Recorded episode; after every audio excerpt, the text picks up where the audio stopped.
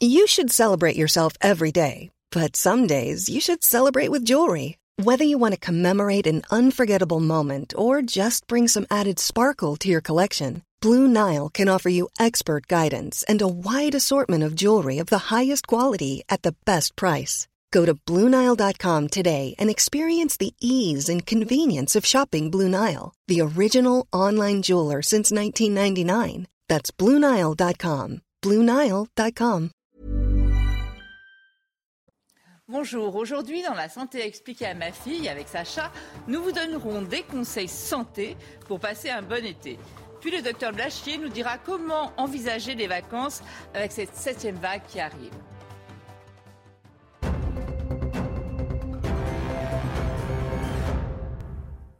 Alors Sacha, cette saison, hein, aujourd'hui, on va donner des conseils santé pour passer un bon été. Alors on va peut-être pas avoir le temps de tous les voir, on va faire les principaux. On commence par le début des vacances, le voyage, le mal des transports. Alors ouais. que ce soit les enfants, les adultes, euh, dans un train, dans une voiture, dans un avion, on est tous un petit peu malades, on va se le cacher. Alors déjà, à quoi c'est dû ?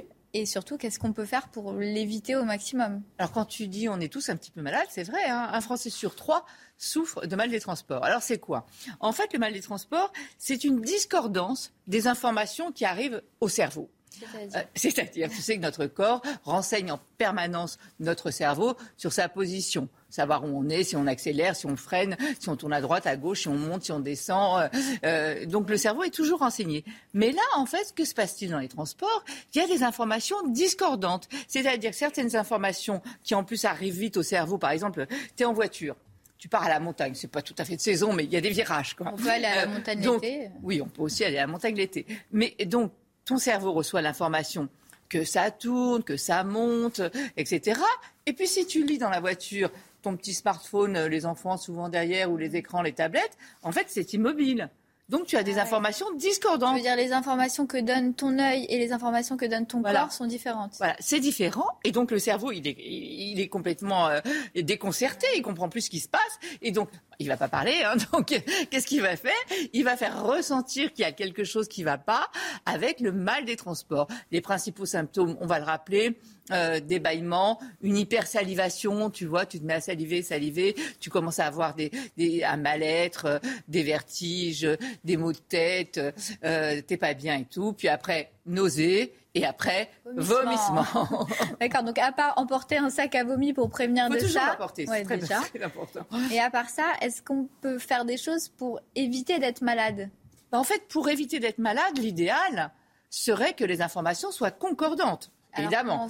Bah, le conducteur, il n'est jamais malade en voiture, par exemple. Oui, c'est vrai. Bah, pourquoi ? Parce que tout est concordant. C'est-à-dire, il voit la route, il sait qu'il va tourner à droite, il sait que ça va monter. C'est-à-dire qu'il anticipe. Voilà, il anticipe tout ça et tout est concordant. En revanche, ceux qui sont derrière, on est quand même moins malade quand on est à l'avant. Pourquoi ? Okay. Parce qu'on voit la route aussi. Donc mettre les plus fragiles peut-être à l'avant, même si ce n'est pas la place des enfants, mais voilà. Et surtout, ne pas lire quelque chose d'immobile. L'idéal, ce serait de dormir. Hein. Comme ça, on a la paix en plus pendant le transport. On dit qu'il faut chanter aussi, c'est vrai ou non ? Alors, chanter, c'est assez distractif. Non, on m'a toujours dit ça. C'est vrai. Mais euh, c'est vrai que chanter, c'est distractif. On pense à autre chose. Ouais. Après, évidemment, il faut éviter les odeurs, de manger trop copieux ou trop liquide avant de prendre la voiture. Il faut éviter dans la voiture, bah, évidemment, on ne fume pas. Ou alors, les, trop de parfums, les odeurs mmh. aussi, c'est gênant. Ça reste dans et, les... et puis, on évite surtout de regarder des écrans, quelque chose de fixe. Et si on peut, on s'arrête, on fait une pause. Dès qu'on entend que ça commence à bâiller derrière ou que ça commence à dire « Ah, j'ai mal au cœur, ça va pas », l'idéal, c'est de ne pas attendre trop que ce soit trop tard. Hein. C'est de s'arrêter de manière à resynchroniser toutes les informations. Quand tu t'arrêtes sur la terre ferme, que tout va bien, Retour que tout va bien. Ouais. Là, c'est, on s'arrête et on resynchronise. En avion, c'est plus compliqué. Oui, c'est ça. Mais en voiture, on peut le faire. Et est-ce qu'il y a des traitements euh, médicaux, je sais pas, des médicaments ou des choses à faire pour… Euh... Alors, il y a tout un tas de traitements. On peut demander conseil à son pharmacien. Il y a des petits bracelets que l'on peut poser au niveau du poignet. Il y a un petit point par là okay. qui empêcherait le mal des transports. Il y a aussi des lunettes ravissantes, très saillantes, ah oui. avec un niveau... Ben on les voit là. En ouais. fait, il y a un niveau liquide comme ça qui fait qu'on on sait à peu près toujours. Donc, les informations ouais. seraient plus concordantes. Puis après, il y a des médicaments anti-vomitifs, anti-histaminiques. Okay. Il y a d'autres médicaments un peu plus forts. Mais là, c'est sur prescription médicale où là, il y a des contre-indications. Donc là, c'est à voir avec votre médecin si vous en souffrez beaucoup. Sachons aussi que tout le monde peut souffrir du mal des transports. des animaux aussi. Ouais. Bon, là, on a fait le voyage qui s'est du coup plus ou moins bien passé en fonction de si on a été malade ou pas. On arrive en vacances, au soleil, quand on part au soleil, on profite, on est content, on n'a pas vu le soleil depuis longtemps et hop, on fait une insolation. Mais, alors l'insolation, déjà c'est quoi enfin... c'est, c'est très fréquent et ça peut être très grave. Il faut vraiment faire attention à ce fameux... En fait, c'est, c'est une, un coup de chaleur. Intense. Ah, c'est la chaleur. Voilà, c'est la chaleur. Soleil. C'est vraiment un coup de chaleur qui est intense, qui est fort. Et tu sais que notre corps, pour fonctionner, il faut qu'il soit toujours à trente-sept, aux environs de trente-sept degrés. Hein. Oui.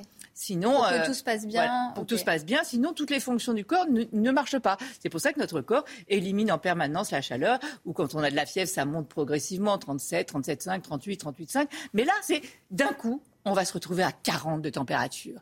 Et donc là, l'organisme, il n'y a plus aucune fonction qui marche. C'est brutal, il n'a pas, pas le temps de s'adapter, de... il n'a pas le temps de, de, de gérer tout ça. Il est débordé et là, on peut avoir des signes terribles. On peut avoir des signes, on peut avoir des vertiges, on, on a une peau qui est toute chaude, qui est les vaisseaux qui sont dilatés, on, a, on peut avoir des vertiges, une fatigue, des maux de tête, des étourdissements et ça peut même aller... jusqu'à certains troubles neurologiques. Mais des troubles, quand je dis des troubles neurologiques, c'est de la confusion. Tu as certaines personnes qui font une insolation, qui sont en train de raconter n'importe quoi, qui, qui, qui ça touche vraiment toutes les fonctions du corps. Ça peut être très grave et ça peut même aller parfois jusqu'à la, au décès de la personne. Donc alors, on comment, est très vigilant. Justement, comment on peut soit l'empêcher, soit une fois qu'on voit quelqu'un le faire euh, alors pour le l'empêcher, soigner. Déjà, on va éviter de rester oui. au soleil trop longtemps, on va mettre un chapeau, on va essayer d'être dans des, dans des endroits frais, on va s'hydrater, on va surtout pas faire de sport. Euh, oui, ça pour, arrive souvent parce comme qu'en ça fait, en plus. Ça arrive souvent faire. Comme ça, les problèmes d'insolation qui en sont graves. C'est plage, quand on fait du sport, donc ouais. déjà on augmente la quantité de chaleur, plus on se prend une une quantité, enfin une, une chaleur beaucoup intense chaleur, en même ouais. temps. Donc là, on augmente les choses. Donc voilà les petits conseils et de bon fois sens. Que, une fois qu'on voit quelqu'un ou qu'on est en train de faire une insolation, qu'est-ce qu'on peut faire pour, pour la soigner ? Ben, ça va dépendre de son état. Si c'est une légère insolation, si on voit qu'il commence à avoir juste des petits étourdissements, sentir mal et tout, on va l'allonger, okay. le mettre dans un endroit à l'ombre, évidemment, euh, aéré de préférence. On va prendre des linges, si on peut, évidemment, des linges mouillés. Vous prenez des linges mouillés et vous les mettez donc sur le front, autour du cou, parce que là, il y a les gros vaisseaux, les carotides qui passent, au niveau de l'aine aussi, puisqu'il y a les fémorales qui passent. Donc, on essaye comme ça de refroidir le plus possible le corps. Si elle est consciente, on peut lui donner aussi à boire, parce qu'il y a aussi une déshydratation intense. Hein. Et sinon, s'il y a des troubles neurologiques, là, il est conseillé oui. d'appeler en urgence euh, ou le quinze, ou un médecin s'il y en a à côté, ou le quinze.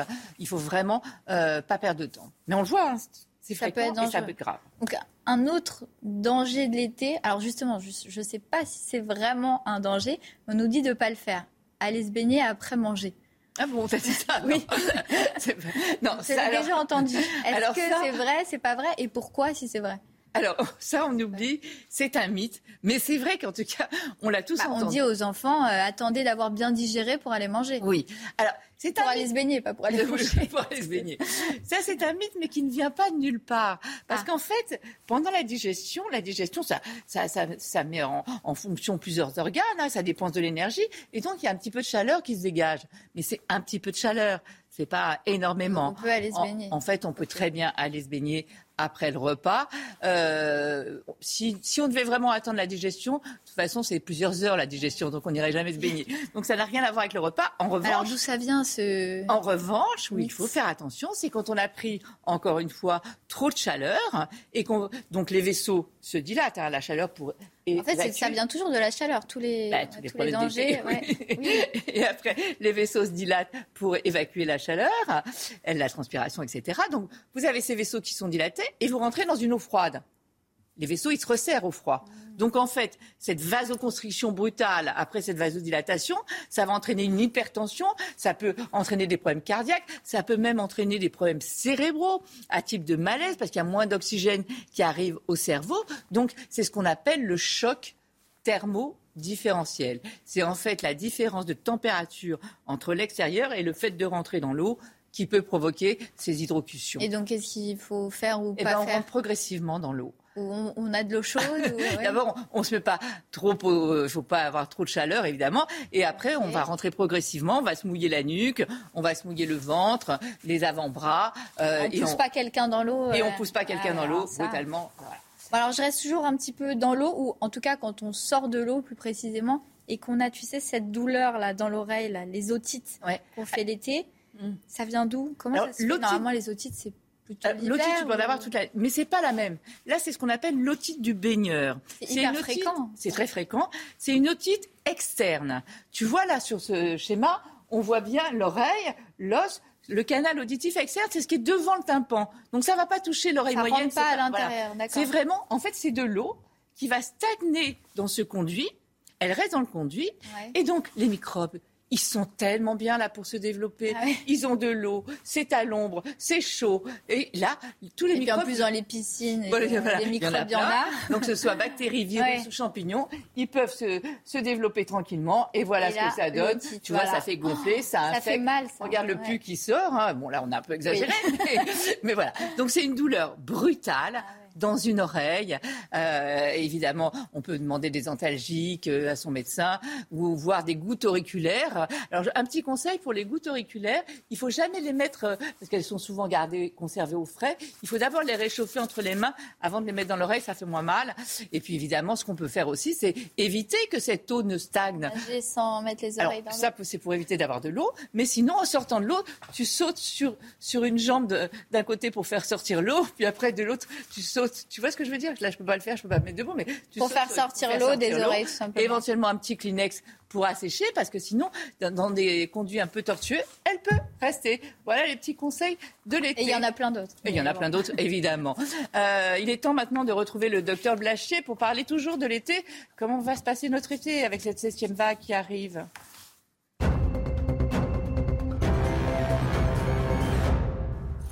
Docteur Martin Blachier, bienvenue. Je rappelle que vous êtes médecin de santé publique. Alors avant de nous dire comment on peut envisager nos vacances, les semaines à venir en tout cas, on va faire un petit rappel sur ce B A cinq puisqu'il s'agit d'un sous-variant euh, de l'Omicron. Quelles sont les, les différences? Quels sont les principaux symptômes que l'on peut ressentir? À quel moment on peut se dire tiens, euh, je suis sûrement positif, je suis sûrement malade? Bon, ce sont des symptômes qui ressemblent aux symptômes qu'on a déjà évoqués lors des, des précédentes vagues. Il y a quelques toutes petites différences. Donc les, les symptômes communs, bah, ce sont toujours le, ce syndrome un peu grippal, c'est-à-dire une fièvre, une fatigue, on se sent amoindri, des maux de gorge, car avec ces, depuis l'Omicron, c'est plutôt une symptomatologie qui est haute, haute. Euh, O R L, plus que dans, dans les poumons, un écoulement nasal, donc qui va dans ce sens-là. Des nausées, des vomissements qui seraient peut-être un petit peu plus décrits avec ce, ce B A cinq et surtout le retour de la perte de l'odorat et du goût, qu'on avait un petit peu perdu avec le B A deux et qui semble revenir avec ce B A cinq. Voilà, mais beaucoup moins important qu'avec les premiers variants, mais qui revient par rapport aux premiers. Et surtout, les signes durent beaucoup plus longtemps. On, oui, on est, c'est plus intense et plus longtemps. Oui, oui c'est, c'est, c'est ce qui semble apparaître effectivement dans les premiers cas qui sont, qui sont décrits. On aurait une symptomatologie qui durait un petit peu plus dans le temps, avec des gens notamment qui accumulent une fatigue pendant une à deux semaines. Entre dix et vingt jours de positivité euh, également sur, sur les tests qu'on peut réaliser. Donc on aurait une phase euh, contaminante qui serait un petit peu plus longue. Mais justement, vous dites dix à vingt jours de positivité. Est-ce que, parce qu'on est positif, le virus donc reste euh, dans les voies aériennes supérieures, est-ce qu'on est pour autant contaminant ? Alors en fait, euh, vous avez une contagiosité qui varie dans le temps. Elle est maximum, euh, comme on le disait, hein, c'est après la phase d'incubation. Donc ça monte très très fort au début. C'est dans les tout premiers jours des symptômes, même juste avant qu'on est très contagieux. Et ensuite, ça diminue lentement sur dix à vingt jours. Effectivement, au bout de dix jours, vous êtes déjà beaucoup moins contaminant. Mais vous le restez un petit peu, vous savez, ça ne s'arrête pas ouais. d'un coup. Donc oui, c'est, c'est une probabilité de contaminer off, l'autre. Ah. Mais c'est très important ouais. au début. Et puis après, ça, ça diminue lentement jusqu'à des choses négligeables à dix à vingt jours. On va en profiter puisqu'on le voit, ça y est, les tentes blanches sont devant toutes les pharmacies. Hein. Euh, les gens vont se faire tester de plus en plus. Euh, donc on va rappeler les différents tests, s'il vous plaît. Tout à fait. Alors vous avez deux grandes familles de tests. Ce sont les techniques de tests. Donc vous avez les tests P C R. On va mettre en évidence le matériel génétique du virus. Donc, c'est des tests qui mettent vingt-quatre à quarante-huit heures, qui peuvent être toujours... Moins de trente-six heures, maintenant, on demande. Hein. Alors, moins, moins de trente-six heures, oui, tout à fait. Enfin, c'est vingt-quatre, euh, vingt-quatre à trente-six heures. Et donc, soit vous avez euh, cet écouvillon que vous mettez dans le nez, soit vous avez des tests salivaires. Euh, et donc, euh, effectivement, c'est un peu le test de confirmation. Mm. Puis après, vous avez le test rapide, qui est le test antigénique, qui, lui, met en évidence des protéines de la capsule virale. Et ce sont des tests qui sont... test antigénique en quinze minutes euh, et que vous pouvez faire effectivement en pharmacie, soit par un professionnel de santé, soit ces fameux autotests que vous faites vous-même. On va évidemment dire que le plus fiable reste toujours le plus sensible, en fait, ouais. est évidemment euh, le, euh, le P C R. Vous avez plus de probabilité d'être positif si vous êtes vraiment contaminé. Vous pouvez passer à côté de certains cas mmh. positifs, c'est-à-dire des faux négatifs mmh. avec les antigéniques, mmh. même si les sensibilités restent tout à fait acceptables euh, autour de soixante-dix à quatre-vingts pour cent. Mais avec Omicron, on dit que les tests, même les P C R, sont un peu moins euh, fiables, un peu moins sensibles. Tout à euh, fait. C'est peut-être aussi parce que la charge virale est un peu moins importante ouais, que lors des premières fois. Alors justement, on reste pratico-pratique. Euh, je suis cas contact. J'ai appris qu'un de mes collègues ou un ami était positif. Je fais quoi ?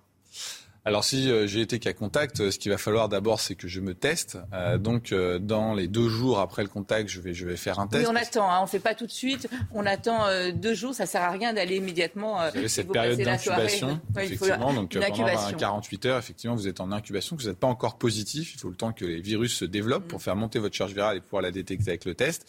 Puis évidemment, dans l'attente, vous ne savez pas euh, si vous êtes négatif. Et donc, euh, vous avez un principe de précaution, notamment avec les personnes les plus fragiles. Vous essayez de ne pas les contaminer. Alors, c'est d'autant que c'est dans cette période-là que vous pouvez être très contaminant. Donc, il faut faire attention. Oui, il faut faire attention. En revanche, j'apprends que mon test est positif. Alors là, je fais quoi ? Alors si j'apprends que mon test est positif, eh ben, il va donc falloir que je fasse attention euh, aux gens, essayer de ne pas les contaminer. Donc évidemment, je vais normalement m'isoler. Euh, euh, donc vous avez un isolement qui est plus ou moins intense, mais vous essayez d'éviter de contaminer des gens. Et euh, vous devez essayer de faire un test en fait négatif avant de pouvoir vous recomporter de façon euh, normale. Alors les recommandations donnent des, des durées différentes en fonction du schéma vaccinal complet euh, ou incomplet. S'il est complet, comme pour la majorité des gens, euh, effectivement, c'est à sept jours qu'il faut que vous fassiez un test pour vérifier que vous êtes négatif. D'accord. Euh, donc, on en arrive maintenant à ce B A cinq qui est donc beaucoup plus contagieux, on l'a vu, avec des symptômes intenses et euh, qui, a priori, euh, serait positif plus longtemps. Euh, masque ? Pour se protéger, là c'est la grande polémique. On voit que on recommande le port du masque dans les transports en commun à nouveau. Euh... En fait, si vous voulez, moi ce qui me gêne avec ce débat-là, c'est qu'on fait comme si on découvrait que le virus circule. Il n'a jamais autant circulé que ces dernières semaines. Vous savez, on, on, sur, sur, il y a eu sur les trente millions de cas de diagnostiqués depuis le tout début de la pandémie, il y en a eu vingt millions qui ont été sur l'année deux mille vingt-deux. Donc de toute façon, ce virus circule. Donc sur les trente millions depuis le début de la pandémie. On est quasiment à soixante-dix pour cent de, de... Exactement, on est à soixante-dix pour cent mois, mais... en deux mille. Depuis, à cause depuis de Omicron, depuis Omicron, en fait, on a une circulation ah, qui n'a plus rien à voir. Ah non, mais ça n'a rien à voir avec ce qu'on avait ah. avant Omicron. Donc c'est un virus qui circule de façon très importante et on a beaucoup moins d'hospitalisation. Donc après, c'est toujours pareil. Les gens qui sont à risque euh, avec avec cet Omicron, ce sont des gens qui sont sur le fil, c'est-à-dire dont l'état pathologique fait qu'une petite déséquilibre, ne serait-ce qu'un Omicron, peut les faire décompenser dans la maladie et donc les emmener à l'hôpital, bah, ces gens-là, il faut faire extrêmement attention. C'est d'ailleurs pour ça qu'aujourd'hui, on a une recommandation de deuxième rappel vaccinal qui réaugmente, euh, parce qu'on a une immunité ouais. qui baisse dans le temps, au bout de trois à six mois, donc qui remet leur immunité euh, au top niveau, pour qu'ils aient un risque très limité de, de décompenser, de passer du côté malade alors qu'ils étaient juste... fragile. Euh, et donc, le masque, il faut le porter avec ces gens-là. Maintenant, euh, mettre le masque partout dans la société pour se dire on va arrêter la circulation d'Omicron, c'est pas la stratégie. Et ce n'est pas mmh. ce qui se passe. Donc, c'est le vivre avec. Donc, il faut essayer de vivre avec, mais sans que ces personnes-là soient contaminées. Donc, ça passe par une protection oui, vaccinale enfin, on va, en individuel. On ne va pas faire des wagons dans, euh, de, dans les transports de personnes de, fragiles de plus de soixante ans ou quatre-vingts ans. Enfin, je bah, dire, déjà, les personnes fragiles, elles, peuvent porter un masque, parce ouais. que je rappelle que c'est quand même une protection... Un F F P deux, euh, plutôt bah, c'est mieux, mais déjà vous un masque normal. Il y a, des, il y a des, certains pays qui recommandent un F F P deux. En Grèce, c'est recommandé. Tout est une question de probabilité. Si ouais. vous êtes euh, schéma vaccinal complet, que vous avez fait votre deuxième rappel et que vous avez un masque standard dans les transports, j'estime que quand même vous êtes relativement bien. Bah, euh, voilà, le risque zéro n'existe pas. Mais le F F P deux est encore mieux, bien évidemment. Mais par contre, porter le masque dans toute la société, je pense que euh, c'est, c'est, déjà, ça n'empêchera pas la circulation. Oui, en, en fait, tout et dépend en plus, de ce n'est plus adapté. Tout euh, dépend de l'objectif. Pour un objectif qui serait d'enrayer les, la circulation, ça sert à rien puisqu'on le voit. Personne n'a réussi. Au Portugal, en Espagne, où il y a toujours le port du masque dans les transports, en Italie et en Grèce, euh, ça continue. La plus quand grosse même vague de Covid Omicron qui a eu lieu en janvier-février, c'est faite où le masque était porté strictement pas dans tous les non. lieux clos. Donc oui. euh, voilà, ce n'est pas un remède miracle. Donc, revanche, que les gens se protègent eux-mêmes. Voilà, oui, exactement. Voilà. Où vous vivez avec euh, une D'accord. personne très malade chez vous, faites attention quand vous êtes dans les endroits clos. Mais tout ça, c'est des stratégies de réduction au niveau individuel. Au niveau collectif, c'est une folie de penser qu'il faut tous se remasquer et que ça va sauver la, cette vague-là. Alors, ce qui semble inquiéter aussi, euh, enfin tout le monde, les, les autorités de santé, mais aussi tout le monde, c'est qu'il échapperait euh, à nos défenses immunitaires.